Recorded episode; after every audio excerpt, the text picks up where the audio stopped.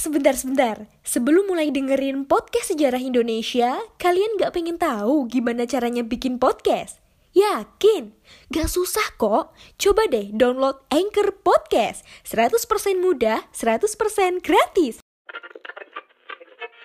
G30S Gerakan 30 Sep Eh, bukan. G30S, Gaung 30 September Podcast Sejarah Indonesia. Dimulai dari hari ini sampai 30 hari ke depan. Kalian bakal dengerin episode spesial dari kami. Penasaran kan? Pokoknya dengerin deh Podcast Sejarah Indonesia. Dalam G30S adalah Udah, Padahal ya realitas tidak selalu berbanding lurus ya, banyak juga yang nol gitu. Oke baik, Assalamualaikum warahmatullahi wabarakatuh. Kembali lagi bersama saya Taufik di podcast Sejarah Indonesia. Dan pada kesempatan kali ini kita bertemu lagi di G30S Gaung 30 September Yang isinya adalah nanti mungkin 30 siniar Kalian akan mendengarkan episode spesial dari podcast Sejarah Indonesia. Tetap stay tune di sini. Terima kasih. Podcast Sejarah Indonesia sudah season 3 Dan kali ini saya nggak sendirian. Kali ini saya ditemani oleh guru saya. Ketuaan. Ya, ketuaan adalah Pak Andi Suryadi. Oke, sekarang ada Pak Andi Suryadi di depan saya. Gimana Pak kabarnya? Sehat Pak? Sehat lah, alhamdulillah. Gimana pandemi tetap ngajar atau gimana Pak? Ya online aja. Online aja. Kalau kampus tetap online gitu Pak? Kirain tetap masuk kayak gitu. Oh, enggak lah, bunuh diri masal. Belum saatnya. Meskipun saya senang kalau nggak online ya. Iya. Kalau Pak Andi kan datang kan bisnis saya lancar. Waduh, ya. waduh. For your information guys, Pak Andi juga bisnismen, jadi bisnisnya itu tetap ngaruh ke mahasiswa juga. Mahasiswa sepi ya Pak ya, nggak belum berangkat ke sini ya Pak? ya? Iya, kecil-kecilan lah biar mahasiswa teman-temanmu yang butuh kerja itu bisa tertampung lah ya. Luar biasa sekali, ini mulia banget Pak Andi beneran. Oh ya. enggak, itu busuk. Jadi selama ini tuh berarti Pak Andi ngajar dari rumah aja, nggak nggak kampus kayak gitu, atau gimana? Ya, dari rumah aja.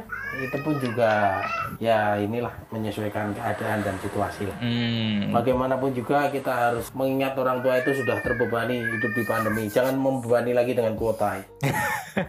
eh, anak mahasiswa-mahasiswa tuh alasannya juga sama nggak sih Pak kuota gitu? Yes. Iya. Iya. Dan saya berusaha memahami itu karena ya itu realitas ya. Ah. Realitas juga. Saya juga punya anak-anak yang sekolah gitu. ya. Sisi lain juga kan menguntungkan saya juga gitu. Ah. Karena kuota juga Karena kan- juga dan waktu. Eh, eh, kebetulan memang siswa saya kan juga beberapa pembelajaran online juga. Itu bahkan satu bulan itu kadang cuma kita pertemuan 2 sampai tiga kali aja yang meet kayak gitu. Itu pun mereka sudah sangat terbebani. Apalagi kalau kuliah kan full nggak sih pak? Atau ada tugas yang lain? Enggak, kan kalau kuliah memang ada fasilitas di luar. Boleh pakai LMS yang di kalau di kampus itu namanya Elena. Elena Iya. bukan terlena. Bukan, kalau terlena itu kamu kemarin. Sampai nikah itu karena terlena. oh, enggak dong. Akan cintanya ya. Oke, eh, Pak Andi ini adalah salah satu dosen di jurusan sejarah Universitas Negeri Semarang ya teman-teman. Dan pada kesempatan kali ini kita nanti akan ngobrol-ngobrol. Tapi sebenarnya kita akan ngobrol jauh tentang Pancasila sih. Tapi sebelum ke arah sana, mungkin agak gesekan juga sih di awal. Karena Pak Andi ini sebelum jadi dosen itu beliau adalah salah satu aktivis mahasiswa. Sebenarnya saya lebih tertarik cerita ininya daripada cerita tentang Pancasila. Pak Andi itu adalah aktivis mahasiswa yang kala itu Indonesia lagi gaduh-gaduhnya ya di reformasi. Iya nggak sih Pak Under? Oh, setelah Setelah ya. setelah Tapi tetap Jadi- kena animo. Oh iyalah, euforia itu pastilah ya. Anak-anak yang besar dan dewasa mengalami fase-fase itu ya pasti mereka sedang mengalami euforia itu ya. Bangga dengan jaket alma maternya gitu ya.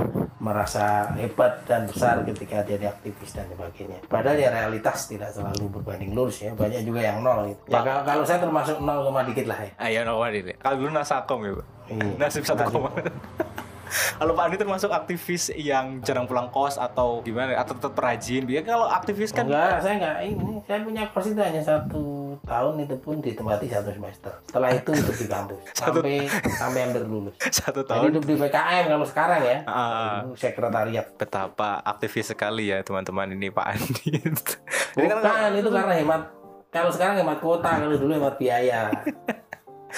Terus ka- kan ada stigma tentang kalau misalnya aktivis itu kuliahnya terbengkalai dan yang lainnya. Pak Andi berapa berapa semester Pak lulus? Saya lulus, saya ujian semester 11, wisuda semester 12. Luar biasa. Tercatatnya, tapi saya nggak ikut wisuda.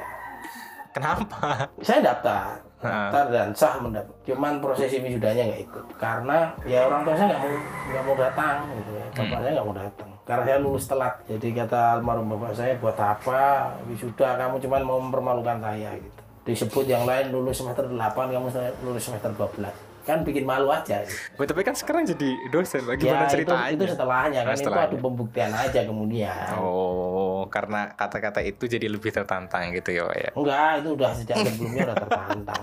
Saya selalu berprinsip lulus tepat waktu itu tidak lebih penting daripada pada waktu yang tepat. Hmm, oh gitu. Oke, berarti Tapi kita bisa tahu waktu yang tepat atau tidak itu nggak ada. Kita cuma bisa berdoa saja. Iya sih, bener-bener. Kayak beberapa teman-teman pun yang memang dia sudah aktivis kayak gitu juga beberapa ya lulusnya lama, tapi ya memang mereka langsung dapat pekerjaan sih. Ya memang bener sih waktu yang tepat itu jadi. Iya, tapi itu tidak berlaku untuk semua ya. Itu Hmm. juga rahasia ilahi lah ya keberuntungan. Oke lah. Kita bisa ngomong gitu kalau ngalami kebetulan yang tepat, tapi kalau terpuruk nggak bisa ngomong kayak gitu. bener, bener, bener. Dan udah lewat terus kita sukses sama ya. iya, bisa ngomong kayak gitu. Tapi kalau misalkan kalau kan. gagal nggak bisa mau, mau pakai kata-kata mutiara juga orang nggak mau dengar gitu. Iya iya ya oke oke bener-bener. Eh, Pak Andi kan aktivis dulu nih. Sempat demo-demo kayak gitu nggak sih Pak? Iya sering. Ya, Saya nggak tahu di jejak tiga tahun mungkin, masih ada ya. Yang paling diingat sampai sekarang itu ya kita pernah mogok makan waktu itu demo. Selama satu minggu gitu mau koordinir mogok makan. Itu dalam rangka acara lu. Ah, waktu itu tentang kenaikan BBM kemudian itu ada saat yang bersamaan ya BBM naik TDL tarif dasar listrik naik. Kemudian eh di sisi lain ada apa ya waktu itu ya? Tentang apa pembebasan ini untuk konglomerat itu. Beban apa ya BLBI masih terkait BLBI nggak salah. udah agak lama ini 2003 ya. sehingga ya isunya itu. Kemudian kita waktu itu bikin proteksi mahasiswa dengan beberapa mahasiswa fakultas teknik. Kemudian satu minggu eh, kemudian merumuskan kita masanya tidak banyak karena kita bukan orang BEM universitas ya. Sehingga pakai yang efektif aja tidak pakai banyak masa tapi beritanya bisa naik gitu ya. Ya pilih mogok makan dan bertahan di depan kantor gubernuran itu satu minggu. Jadi demo itu ada macam-macam ya bentuknya ya Pak. ada lah. Kan demo itu salah satu cara untuk menyampaikan pendapat Hmm. menyampaikan aspirasi. Bisa dengan dialog bisa dengan diskusi kan bisa dengan tulisan bisa dengan unjuk rasa itu bisa juga dengan cara yang lain ya misal itu ada mogok makan ada juga kalau di Jawa kan topo pp itu Topo- berjemur berjemur. Oh gitu. Terus pas waktu itu mogok makan sampai berapa hari Pak? Seminggu. ya kalau aksinya satu minggu tapi yang ngalami itu saya nggak nggak ngalami mogok makannya Hmm. saya koordinator dan juru bicara aja gitu salah satu ya salah Hmm. satu ada dua waktu itu juru bicara salah satunya adalah Mas Talkis sekarang menjadi anggota Panwaslu Kabupaten Semarang yang mogok makan teman-teman yang lain. Jadi waktu itu memang udah diatur siapa yang harus mogok makan siapa yang Hmm. bicara gitu kan. Yang bicara ya dipilih yang kira-kira lebih ini berkomunikasi gitu ya. Sehingga saya nggak dipilih mogok makan dan saya suka itu gitu ya. Pilihan yang tepat Padahal gitu dulu ya. Kurus kering gitu. Iya, pilihan yang tepat gitu ya. Kalau saya yang kepilih mogok makan barangkali saya juga nggak mau. Jadi ketika kebetulan dipilih, nggak usah kamu jadi jubir aja ya. Saya alhamdulillah. Ya oke. Biar yang mogok makan yang pada kaliran saya tetap makan. Bahkan saya ngecek mereka dengan makan durian di dekat mereka gitu. Ini gimana?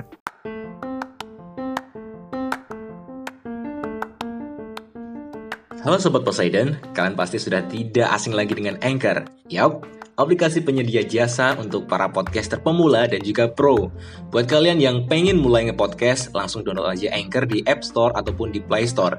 Di sana, kalian bisa nge-podcast dengan banyak banget pilihan background musik. Setelah itu, kalian bisa mempromosikan podcast kalian ke mana pun. Secara otomatis, nanti akan di-sharekan oleh Anchor sendiri. So, tunggu apa lagi? Cus, nge-podcast bareng Anchor. Jadi mereka mau gue makan tapi Pak Andi ngajak makan dulu. Oke. Nah kalau misalkan teman-teman eh, pernah nggak sih Pak pengalaman kayak Pak Andi itu sampai yang crash, misalkan kayak sampai bentrok kayak gitu nggak sampai kali ya? Dengan siapa? Ya kan kalau biasanya demo itu kan ada yang Ya kan itu pilihan ya. Ya, demo crash itu dengan aparat lah, dengan misalnya dengan pihak security gedung yang jadi tempat kita demo, itu kan bisa ada dua macam. Yang pertama bisa itu karena insidental, ya. eskalasi naik, ada satu dua oknum baik di mahasiswa ataupun di security atau di aparat yang dia terpancing. Karena sama-sama masih muda barangkali usia mahasiswa kan juga muda. Dan orang kan beragam ada yang emosional dan ada yang tidak. Kemudian ada satu dua yang terpancing kemudian mereka memprovokasi atau terprovokasi jadilah ribut semuanya. Gitu. tapi ada juga yang itu direncanakan. Memang dan yang direncanakan. merencanakan ya yang aksi. Kenapa harus begitu? Kalau nggak gitu beritanya datar-datar aja. Nggak booming. Oh, makanya tadi dari awal dikonsep dulu gitu. Iya. Mau ngapain? mau rusuh mau bakar ban itu tidak semuanya insidental. Kalau udah bawa ban berarti udah siap-siap mau bakar-bakar Oke. apalagi udah bawa bensin tuh udah ada niat untuk bikin chaos karena Hmm. otomatis akan memancang aparat untuk bertindak. Iya. menghalang mencegah. Kalau itu kan pasti kemudian ujungnya akan adu pendapat adu debat kemudian bisa adu fisik. Nah setelah itu kan kalau rame kan eh, TV juga senang kan? Ah, koran juga senang berita jadi naik. Dan itu kemudian pesan jadi nyampe kalau datar-datar aja spot beritamu akan kecil pesanmu nggak akan nyampe kadang dilihat begitu sempet berarti timnya Pak Andi apa? Pak Andi dan aliansinya pernah masuk koran gara-gara itu. kita tidak memilih jalan itu tapi Hmm. ada kelompok lain yang begitu ya, jadi analisa saja itu yang saya, saya sampaikan kalau saya kan milih jalan yang lapor-laporan itu tadi teman-teman Ya, sama beritanya masuk Sama beritanya masuk. Yang crash ribut kayak gitu nggak pernah berarti Pak Andi ya? Nggak pernah. saya tahu diri bahwasanya saya kecil kalau digebuk pasti nangis lari tunggang langgang ya. Karena zaman dulu kan itu, Tapi itu ada banyak Hah. teman-teman saya yang begitu gitu ya. Jadi yang aliansi mahasiswa yang lain pada saat bersamaan mereka demo besar-besaran dengan ma- ma- terutama yang digalang BEM universitas biasanya. Itu dengan masa yang banyak ada yang begitu sampai kita dikejar-kejar ada teman yang dikejar-kejar kemudian kesenggol dan keinjek kuda ada kayak kayak injek kuda. Dulu pengamannya pakai kuda. ada ya? yang pakai kuda Oh. ada yang pakai kuda Saya kira cuma itu di Inggris. eskalasi Saya kira cuma di Inggris. eskalasi. Tapi saya nggak memilih jalan itu selama beberapa kali aksi, memilih jalan lain. Dan itu beritanya malah bertahan satu minggu loh itu. Koran-koran di TV, jadi sering di televisi masuk tiap jam-jam berita itu. Sampai kemudian ada ke hari keempat atau kelima, Hmm. ada teman itu yang sudah disarankan oleh dokter yang visit Hmm. posko yang mau makan. Iya ya. Dokter itu dari kepolisian, dokter itu dari DPRD Jateng tempat kita waktu itu. Ke itunya, ke tendanya Iya, gitu ya. mereka datang kan ada anggota DPRD yang juga dokter. Periksa kemudian kasih saran ini udah nggak kuat, nggak bisa diteruskan, harus rawat di rumah sakit. Tapi mereka tetap ngotot untuk tidak gitu ya, karena itu berarti kalah kan gitu, Hmm. nggak mau menyerah. Iya. Tapi kemudian dipikirkan setelah hari keempat, kelima, ini kalau begini-begini terus nggak ada yang masuk rumah sakit malah nggak bagus. Hmm. Satu kesannya akan settingan bahwasanya masa iya sih semua orang ini kuat sekian hari gitu. Iya. Uh, pasti ada sesuatu atau ada yang tidak normal misalnya diam-diam makan atau begitu. yang kedua kalau dibiarkan gitu-gitu aja beritanya nggak bagus juga kalau ada yang masuk rumah sakit lebih dramatis jadi harus ada yang masuk rumah sakit Semuanya akhirnya yang mau makan itu masuk rumah sakit? Enggak. Enggak, beberapa aja. dipilih aja yang paling lemas dan mereka kemudian mau dibujuk untuk masuk tadinya nggak mau Hmm. Ya, kemudian dikasih sadar ini kalau nggak ada yang masuk rumah sakit gini-gini aja beritanya kalau yang masuk rumah sakit lebih dramatis Berarti ya tetap ada kayak sebuah ya tadi kayak drama harus dinaikkan terus Iya. gitu beritanya.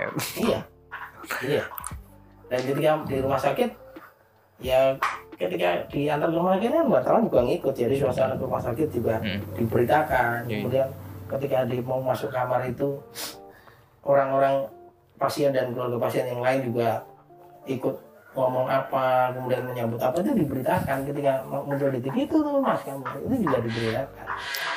Kemudian ketika mereka dirawat itu diberitakan sehingga kemudian spot beritanya jadi dua Aha. yang satu yang masih bertahan di tenda yang satu yang di rumah sakit jadi naiknya kan jadi double Levelnya naik gitu ya. iya ya. ada tadinya misalnya hanya satu halaman sekarang jadi eh, apa setengah halaman sekarang jadi satu halaman ya gitu.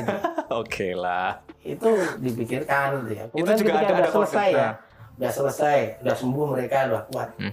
ini mau pulang mau jadi orang biasa seperti yang lain jadi ikut aksi biasa dengan makan atau kembali ke tenda dengan mogok makan itu juga dipikirkan Oh, skenario itu yang bikin siapa biasanya? Ya direbut bareng-bareng Oh, Ada koordinatornya juga. iya ya? dan mereka memutus bagaimana ya udah balik lagi setelah ini mogok makan lagi mereka gitu. Mau mereka. iya dan itu maunya mereka juga gitu Cuma gini Pak Adi, kan kalau misalkan dilihat dari penyaluran aspirasi dari mahasiswa dan yang lainnya karena di masa-masanya Pak Andi tumbuh mungkin itu kan mahasiswa menjadi sosok yang apa ya uh, bila sudah dibilang visioner dan mereka itu benar-benar apa ya aspirasinya itu harus disampaikan dan yang lainnya kayak gitu. Uh, menurut Pak Andi kalau misalkan kita bisa ngeliat ya Pak aksi-aksi seperti itu demo terus kemudian mogok makan dan yang lainnya ngaruh nggak sih Pak? Berdampak nggak sih Pak? Maksudnya ngefek nggak sih ke mereka yang istilahnya kayak uh, membuat sebuah kebijakan terus kadang-kadang keliru misalkan di, di stakeholder stakeholder stakeholder kayak gitu tuh seberapa prosentasenya tuh Ya ada yang ngaruh ada yang enggak ya. Hmm. Faktanya kemudian ada peristiwa reformasi itu kan juga karena pengaruh itu. Hmm, Ada peristiwa 66 ya itu juga karena itu kan itu. Jadi mau dibilang ini yang ngaruh ya pasti ngaruh kan gitu ya tetap ada pengaruhnya. Meskipun itu juga kuat-kuatan politik kan kalau Hmm. misalnya eh, penyokong politiknya itu di- tidak kuat kemudian yang di demo itu jauh lebih kuat ya bisa saja nggak pengaruh gitu. Jadi ini aja lah eh, minimal setidaknya jika tidak berhasil isunya itu oh, sudah meng- apa, memantik kesadaran dari elemen masyarakat yang lain. Ya. Apa, apa ada is- isu begini yang harus kita kritisi. Itu setidaknya gitu ya. Tapi yang paling minim eh, dari sisi mahasiswanya biasanya adalah paling tidak itu menunjukkan bahwasanya lembaga kemahasiswaan itu eksis. Ah, oke. Bidang advokasinya eksis gitu ya. Artinya dengan begitu BEM itu, BEM itu ada. Jadi ada unsur ada unsur inilah ada unsur eh unjuk gigi. Mau ditafsirkan negatif atau positif terserah. Hmm, oke. Tapi lebih ke arah ah ini udah udah bergeser ke reformasi ya Pak. Kalau reformasi kan memang seberhasil itu gitu loh mahasiswa untuk untuk apa ya untuk menggulingkan sebuah orde kayak gitu kan Pak.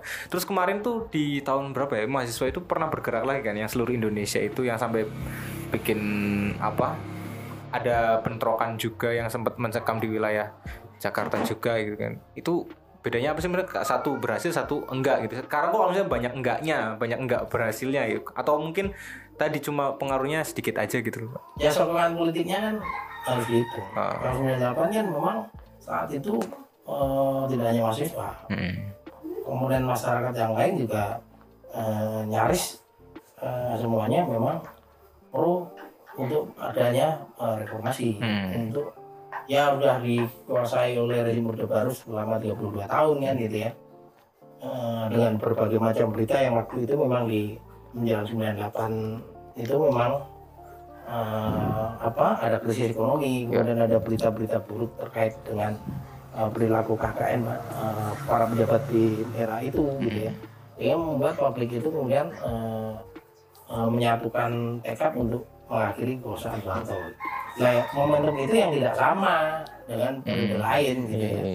Eh, Periode lain bisa saja isunya itu eh, apa mahasiswa itu sepakat BEM Indonesia gitu. Iya. Tapi tidak disokong secara bulat oleh publik Iya, iya, iya. oleh mayoritas publik ya susah gitu. Apalagi eh, terkadang kita harus ngakui loh ya. Saya juga pernah di mahasiswa itu. Hmm. Mahasiswa itu juga tidak murni kan. Iya. Mereka juga ada eh, elemen-elemen yang disadari atau tidak, Mm-mm. suka atau tidak suka gitu ya, ikut mempengaruhi. Meskipun tidak berarti nyetir ya, Iya. tapi mempengaruhi itu Hmm. bukan berarti nyetir. Mahasiswa eh, BEM itu kan juga jadi ajang pertarungan politik antar kelompok atau elemen kemahasiswaan mahasiswa sendiri, terutama Oh. ekstra. Iya, iya, iya, iya, iya. I see. Karena saya juga pernah Mau jadi ketua Ah. BEM, kamu kalau nggak disokong oleh eh, lembaga ekstra agak susah, apalagi presiden BEM universitas gitu ya. Iya, iya, iya.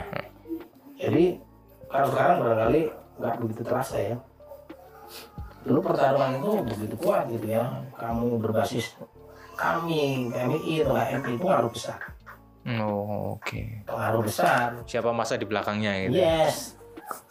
Itu yang menggerakkan. Dan saya juga punya tipologi itu gitu ya. Ada banyak BEM itu yang dikuasai atau ketua presiden BEM-nya itu dari kami dominan selama beberapa fase gitu. Ada juga yang BEM-BEM tertentu yang PMI selama beberapa fase dan sebagainya. Jadi dan itu juga mempengaruhi warna politik mereka. Karena kita juga tahu itu ada patronnya.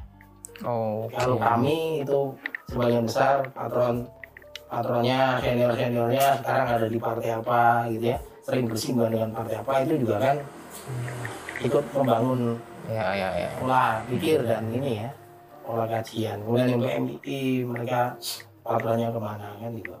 Dan sebagainya ya jadi tidak hanya dua itu. Itu juga mengaruhi Hmm. Oke berarti berarti kita bisa apa bisa kayak ngambil benang merahnya bahwa siapa pun yang ada di balik aktivis-aktivis mahasiswa juga berpengaruh juga terhadap penyampaian aspirasi-aspirasi mereka gitu ya Pak. Iya, bisa berpengaruh pada diri mereka ya. Kemudian kan kemudian ada interaksi ya, ada dialektika, ada diskusi di antara mereka. Ya, bisa saja kemudian yang presiden BEM-nya dari ekstra A, kemudian anggotanya ada yang B, ya kemudian mereka ada diskusi ya di situ loh barangkali ada titik temu yang Ya. jauh lebih netral. Iya iya Tapi iya. kalau ada satu pas- eh, lembaga kemahasiswaan yang dominan, sangat didominasi oleh salah satu elemen kemahasiswaan, ya biasanya itu warna, pengaruh dari patronnya itu akan sangat terlihat. Oke. Jadi kebijakan Ah. eh, LK lembaga kemahasiswaan A akan cenderung segaris dengan kebijakan patronnya. patronnya. Ah, sih sih. Oke, jadi bisa. Oke deh. Itu tadi kemudian. Sedikit kan tadi kita nyinggung tentang reformasi. Pak Andi zamanin reformasi Saya SMA. SMA. Kena dampak apa Pak? Libur ya SMA.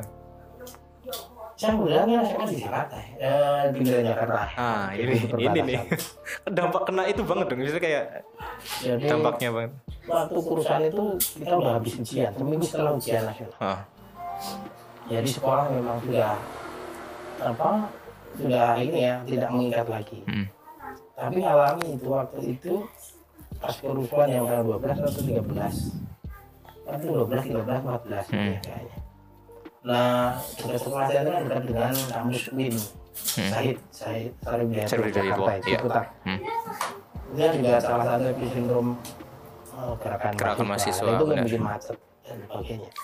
Kemudian ada penjarahan massal itu nggak alami waktu itu kemudian angkot nggak ada kita pulang terpaksa jalan kaki eh, berkilo-kilometer gitu ya Ah.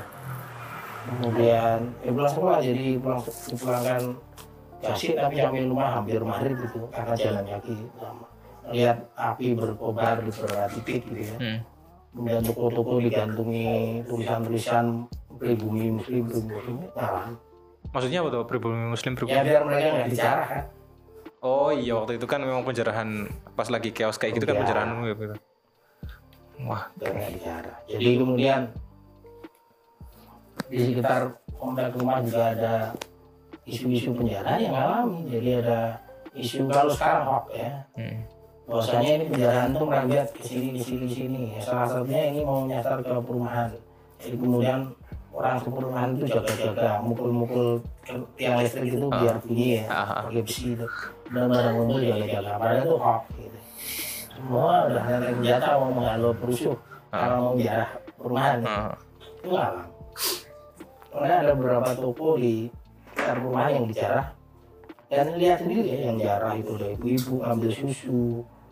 Ada juga ya anak-anak ambil makanan dan sebagainya tapi ada juga yang dijaga oleh warga sekitar karena mau dijarah itu jaga karena orangnya hubungannya dengan masyarakat itu baik gitu ya. Yang yang jarah orang ya Ah, ada yang sekitar itu ada yang dari luar lah yang dijarah biasanya ya kebanyakan toko kan ya. toko di situ tapi belum tentu warga situ kan cuma punya ruko di situ ada juga yang paling dijaga itu yang ruko yang punya orang situ juga dia punya hubungan baik itu dijaga Oh gitu gitu. Berarti chaosnya itu antara mereka kan karena memang mungkin krisis mereka butuh bahan makanan dan yang bukan soal lainnya. krisis banget sih sebenarnya. Itu sih. soal- soal euforia Oh. Dan mereka nggak berpikir menjarah itu sesuatu yang darah. haram. Karena kemudian itu hari Jumat. saya ngalamin paginya belajar siangnya itu sholat Jumat sholatnya itu nyinggung soal itu Bahwa itu sama dengan mencuri sama mau miliknya siapa pun kan ya, waktu itu kan ada golongan tertentu yang bicara ya. Ya ya. jadi milik etnis tertentu. Itu mau milik siapa pun kamu ngambil punya orang tanpa izin dalam situasi eh, reforma mau dibilang reformasi mau dibilang apa itu haram. Hukumnya itu khotibnya saya ingat waktu itu. Mereka mau jumatan habis habis ngambil. Terus kemudian balikin lagi nggak? saya ingat kok sore sore paling satu apa ya kayak pusat perbelanjaan lah ya Oh, Solayan minimarket ya ya. seperti uh, Selayan ya. Solayan. nah. Eh, barangkali kalau di sini yang kayak Dungaran yang di dekat pasar itu Ah, ah, Eh, gitu ya ah.